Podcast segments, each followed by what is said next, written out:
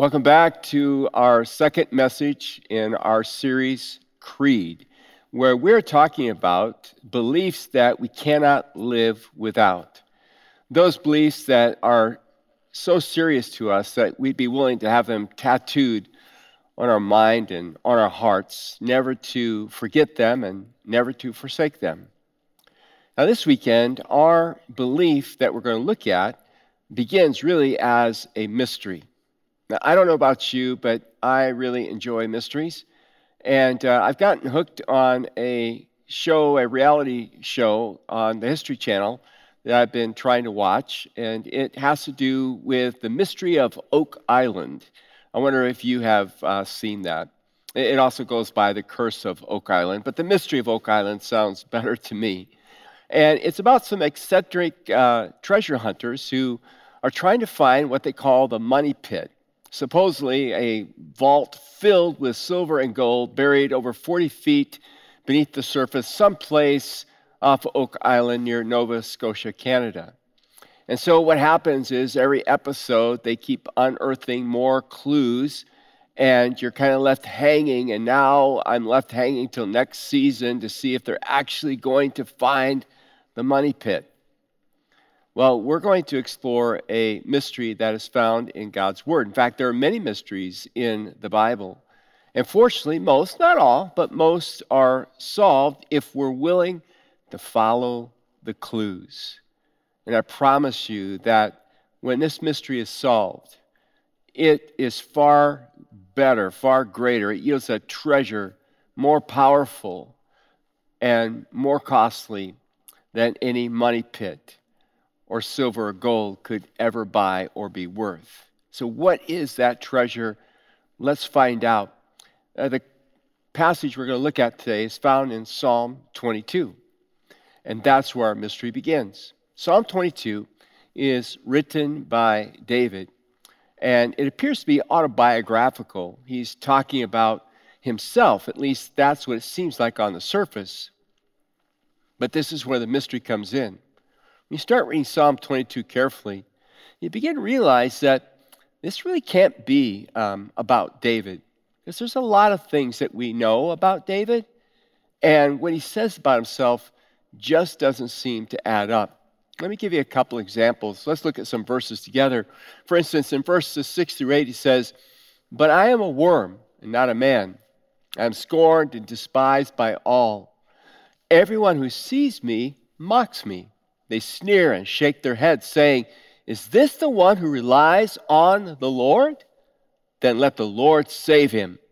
If the Lord loves him so much, let the Lord rescue him.'" So you get the sense that David's writing about a pretty awful situation in his life. You go on to verse fifteen. He says, "My strength has dried up like, like sun-baked clay. My tongue sticks to the roof of my mouth. You have laid me in the dust, left me for dead. My enemies surround me like a pack of dogs. An evil gang closes in on me. They have pierced my hands and feet. I can count all my bones." He's so emaciated that, you know, it's like his ribs, everything is showing. "My enemies stare at me and gloat. They divide my garments among themselves and throw dice for my clothing." So you read that passage and you just think to yourself, well, when did that ever happen to David? When did he ever experience something like that? And we know a lot about him, and there's no instance when David is in a bad situation like that. I mean, he suffered. Saul tried to hunt him down. His own son tried to uh, do a coup and get rid of his dad. But David never took anything laying down. He was never publicly executed, and we don't know of any nail piercings in his arms or hands or feet. So this really can't be uh, about David, which then begs the big question, well, you know, who is this really all about? What's what's going on in this passage of, of Scripture? In order to answer that uh, question, we have to ask a few more questions, because whoever this is about, they feel absolutely forsaken and abandoned by God. Look what it says in verse one and two. "My God, my God, why have you abandoned me? Why are you so far when I groan for help? Every day I call to you, my God, but you do not answer. Every night you hear my voice, but I find no relief. So if this not, if this isn't David, who feels abandoned by God, you know, who could this possibly be? And why is it that though they act and say they're forsaken, they also go on and make it sound like they're going to be rescued? Like in these verses, save me from the sword, spare my precious life from these dogs, snatch me from the lion's jaws and from the horns of these wild oxen. I'll proclaim your name to my brothers and sisters. I will praise you among your assembled people. You get that sense like, I'm, I'm beg- I feel forsaken by you. I'm begging you for help. I am going to get rescued. And then he says some things that seem to indicate that because of everything that he's going through, that it's going to change the world. Listen to these verses. The whole world will acknowledge the Lord and return to him. All the families of the nations will bow down before him. For royal power belongs to the Lord. He rules all the nations. Let the rich of the earth feast and worship. Bow before him, all who are mortal, all whose lives will end as dust. Our children will also serve him. Future generations will hear about the wonders of the Lord. His righteous acts will be told to those not yet born. They will hear about everything he has done. So what a mystery. David writes it.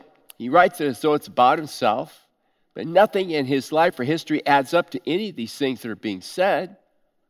Whoever it is feels forsaken, yet believes they'll be rescued and believes somehow that what they're going through is going to change the world. So, you know, who can this be? And to ask that question, we go to the New Testament and we go to Peter, the apostle. His very first sermon after the resurrection and the ascension of Jesus, he's preaching and he wants to talk about David. In Acts chapter two, verse thirty, he tells us that besides being a king, David was also a prophet. That's an important clue.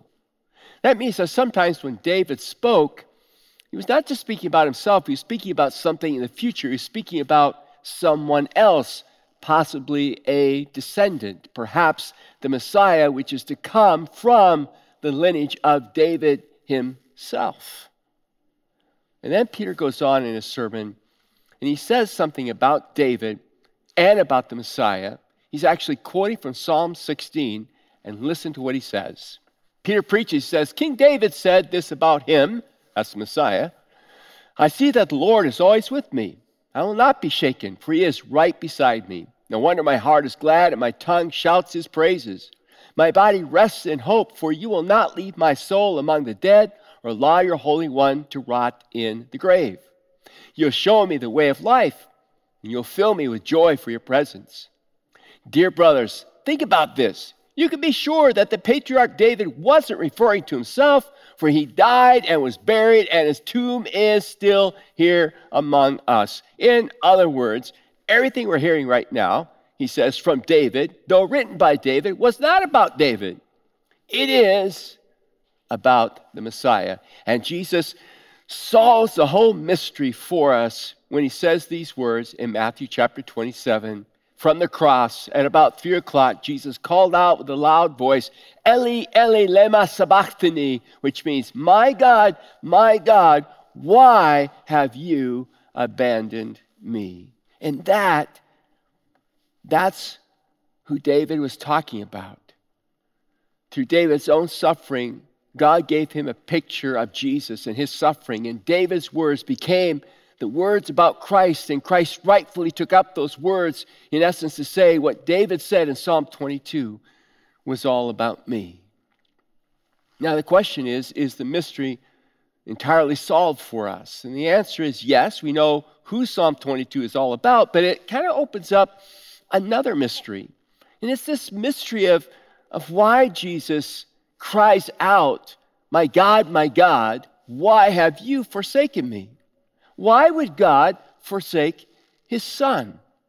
And what does that mean to you and to me? And to answer that question, let's think about a couple of things together. First of all, when we think about Jesus and his suffering on the cross, we understand that he willingly suffered the loss of his Father's presence. My God, my God, why have you forsaken me? So you and I could experience his Father's forgiveness and his Father's love.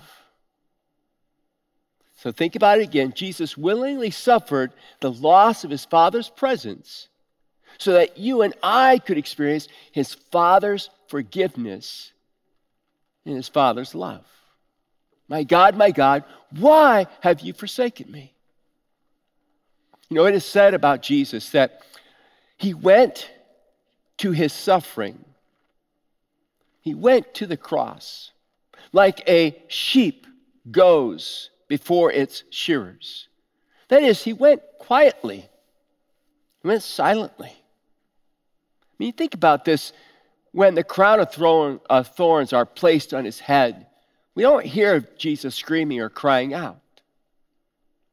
Or when uh, he's beaten and his beard is being pulled, we don't hear of him crying out or screaming.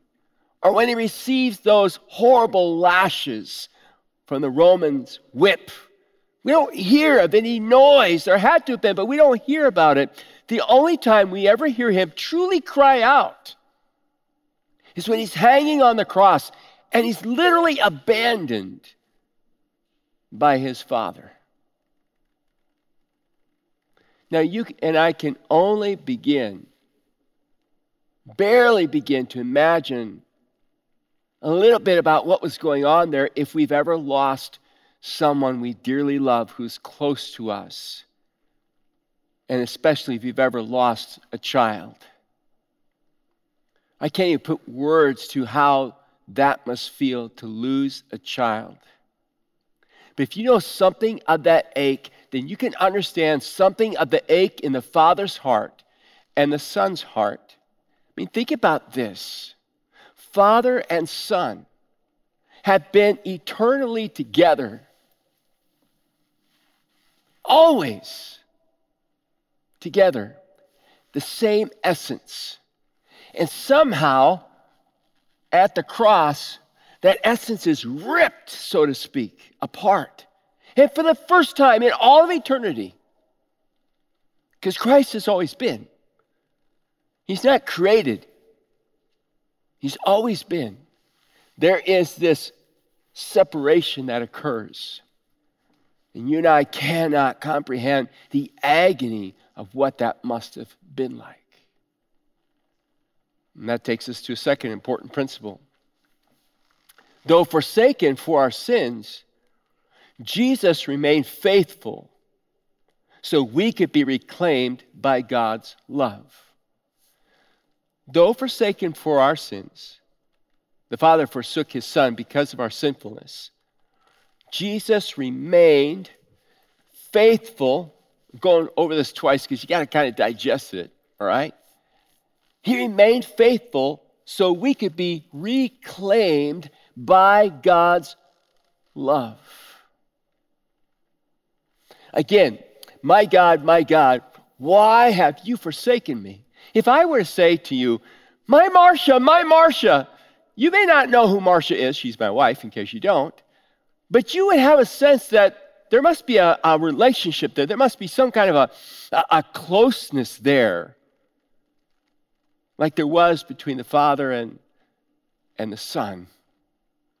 And if I, if I sketch it out for you a little bit here, and you think about the Father, and you think about this barrier, and you think about Jesus the Son, and there's these question marks, where are you? Why have you forsaken me? Why have you abandoned me? In essence, what is happening here is that Jesus is saying, Father, you have to forsake me, because I have now taken on the sins of the world. And even though you have to forsake me, and I feel that forsakenness, I feel abandoned by you, I choose, I choose to still be faithful. Because we love the world. We're doing this for them. And again, you know, how do we comprehend the depth of that? the power of that. He would do that for you and for me. One more thought I want to share with you, and that is this.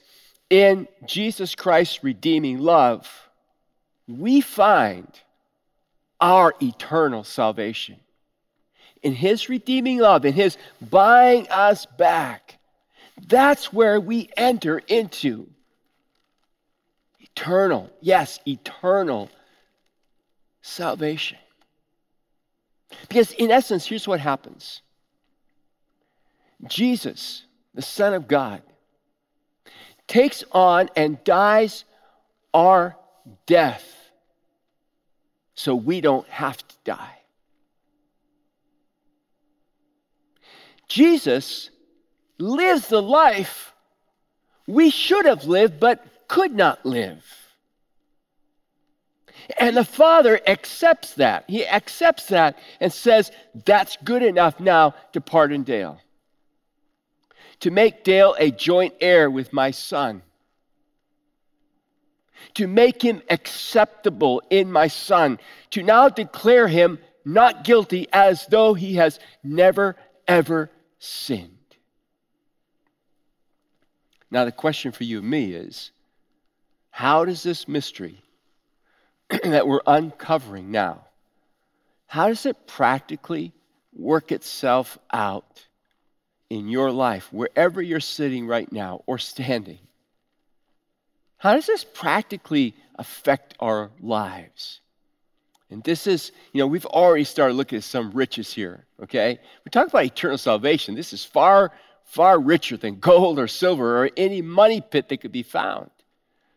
Let's look at its practical implications. First of all, when you think about the cross of Jesus, it reveals the absolute holiness and love of God for you and me at the same time. My God, my God, why have you forsaken me? The cross reveals God's absolute holiness and absolute love, both at the very same time. The problem is, when we think about God's holiness and we think about God's love, we have a tendency to lean into one more than the other. Let me sketch it out for you. Let's just think about God and the fact that he is holy, his holiness, right? He's perfect. Let's think about God and his love. And even though I've separated them, you honestly can't separate the two, all right? Because God is one, the holiness and our love together. But what I'm doing is I'm thinking about how we view God's holiness and God's love. Now, if you're real conservative, so to speak, I'm not talking politically, you tend to lean probably more towards God's holiness. And when we lean toward God's holiness, we have a tendency to think about our relationship with God as being somewhat transactional. That is, God is holy, God is perfect, God is righteous. Therefore, in order to please God, I have to be perfect, I have to be righteous. So I try my best to live a holy life, and therefore the, the holier I feel, then the closer I must be to God. And it's almost as though if I live good enough, God kind of owes me his love and his favor. I mean, that was the Pharisees. They were all about acts of righteousness. It was about how holy and righteous they could be. And they almost based their salvation, well, they based their salvation on how good they were. And it was almost like God owed them something back as a result of that. And even as followers of Christ, we can fall sometimes into that hole. And a lot of times it depends how we were brought up and how we're wired. I understand, I understand this leading. This is how I was brought up. It's how I was kind of educated in a way. You perform in order to please God.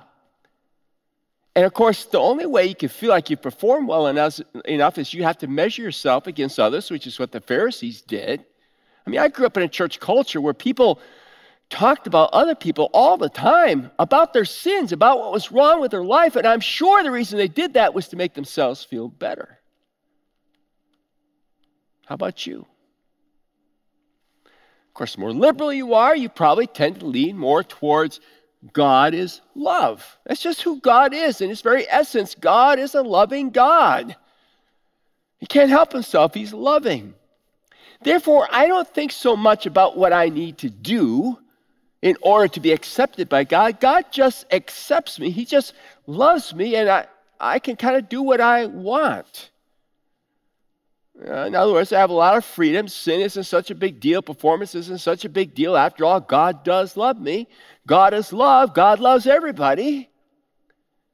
You see how distorted that perspective is? I mean, that perspective doesn't recognize or appreciate God's holiness. God's holiness and God's love can't be separated. And so when Christ died on the cross and cried out, "My God, my God, why have you forsaken me?" God had to turn away from his son because of his holiness. But the son remains faithful and dies for us because of God's love. And that ought to move us, as Tim Keller says. That ought to drop us to our knees. That ought to cause tears in our eyes when we think about this holy and loving God who pours himself out for you and for me. Tim Keller puts it this way. He says, it makes you hate your sins because they led to his death, but it forbids you to hate yourself because he did it for you to make you free. All right, let's look at a second principle together, another practical way this uh, impacts our lives. Understand the cry of Jesus from the cross gives you the grace to deal with suffering in your own life. Think about it this way. Knowing Jesus suffered on the cross gives you a companion in your own suffering. There is no other religion. There is no other God that comes and suffers for and with his people. And it is true. Every time you suffer, God suffers with you. Years ago, there was a British minister, David Watson, who was being used greatly by God, not just in Britain, but throughout Europe. And then all of a sudden, he got cancer. And it was terminal, and he knew he was going to die. And I want you to listen to what he wrote. He said, someone once said to me, there cannot be a God of love, because if there was, and he looked upon the world, his heart would break. But the gospel points to the cross and says, it did break. Yeah, God's heart breaks for this world, and it broke. And God's heart breaks for us when we are suffering, whether it's physical suffering or, or emotional suffering or being persecuted. And he knows that physical suffering. He knows that emotional suffering. He has been broken too. And when we wonder where God is, he knows what it's like to wonder where God is. For he asked his Father, why have you forsaken me? There is nothing you won't experience this life that he, our Savior, has not experienced too. And sometimes, sometimes just knowing that Christ understands, sometimes knowing he's there with me in my hospital bed. He's there with me at home where I'm alone. He's there with me with my secret thoughts, my feelings of abandonment, my doubts. Knowing he's there with me is all I need. I don't need all my questions answered. I just need to know he's with me, and he is. Finally, knowing that Jesus suffered on the cross gives you and me a future. Knowing he suffered on the cross gives us a future. It gives us the hope of eternal life. I want to read something to you by Michael Green. He said, Jesus' cry on the cross means, for Christians, there is a future for suffering. Suffering ultimately is not blind, wanton, and senseless. It has a purpose. Look what Jesus' suffering produced. Look what benefits flow from the awesome suffering gladly endured. It is the same with Jesus' followers. Mystery though it is, much flows from it when it is gladly endured. Char- character is formed by it. Art and creativity is stimulated by it. Compassion and care is evoked by it.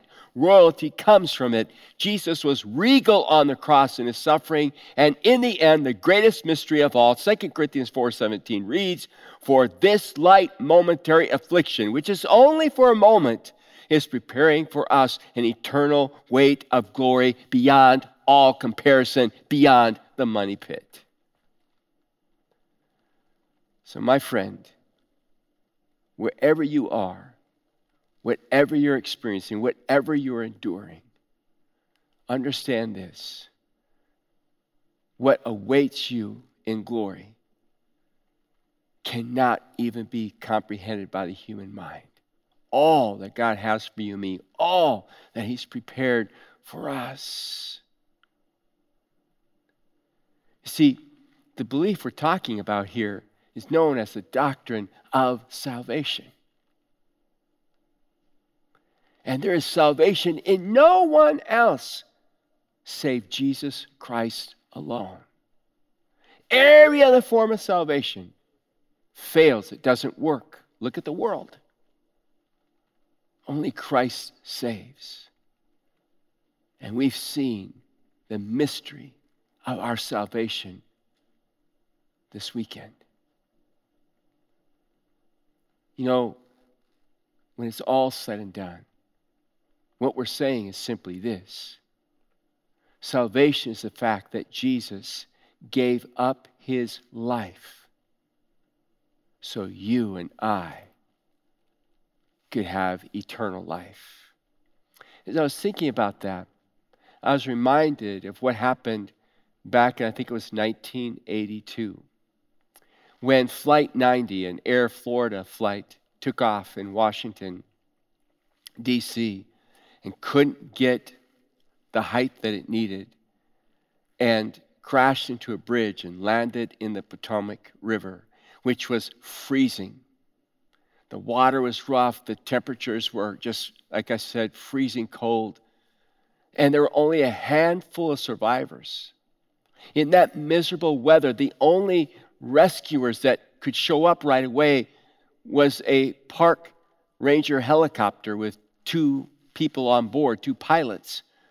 And as they hovered over the wreck, they looked down and they saw one survivor who seemed, out of the few that they could see, the most the most alive, the most well, and they dropped a life jacket down to him, and uh, Arland Williams Junior took that life jacket and gave it to another survivor that was nearby, and they dropped another, and he gave that away.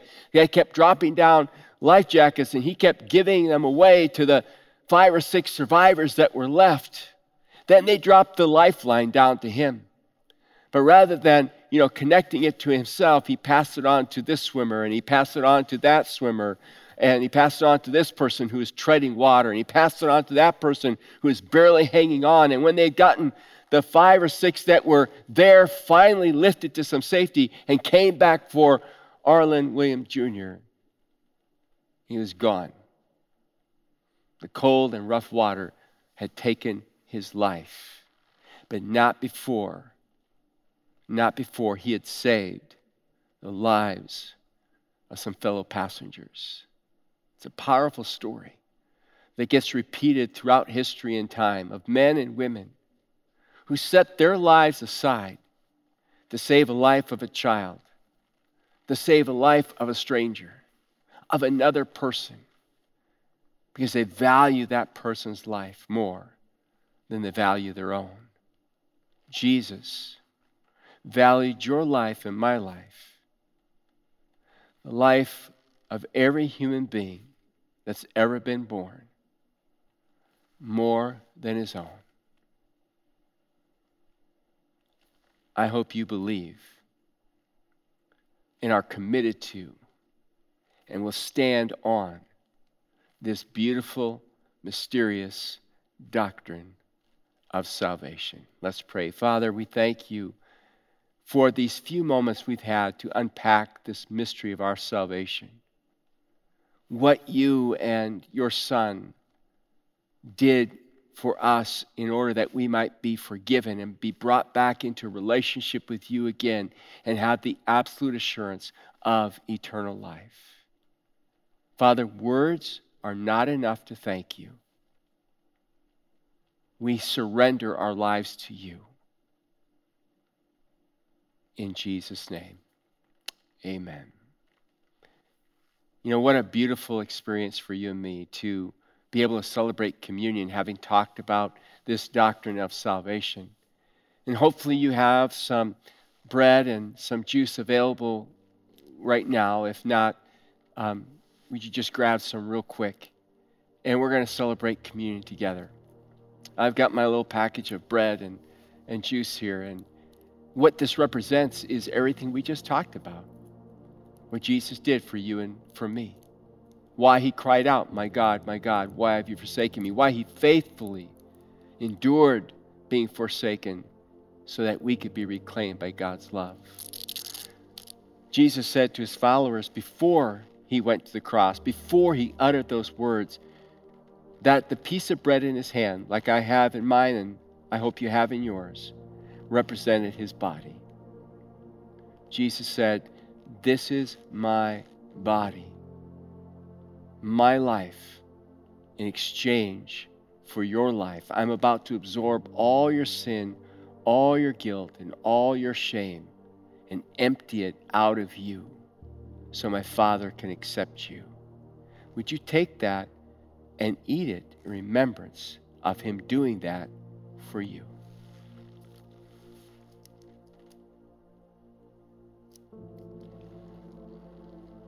And the cup, Jesus said, is the proof. It's the representation of his life being poured out for us.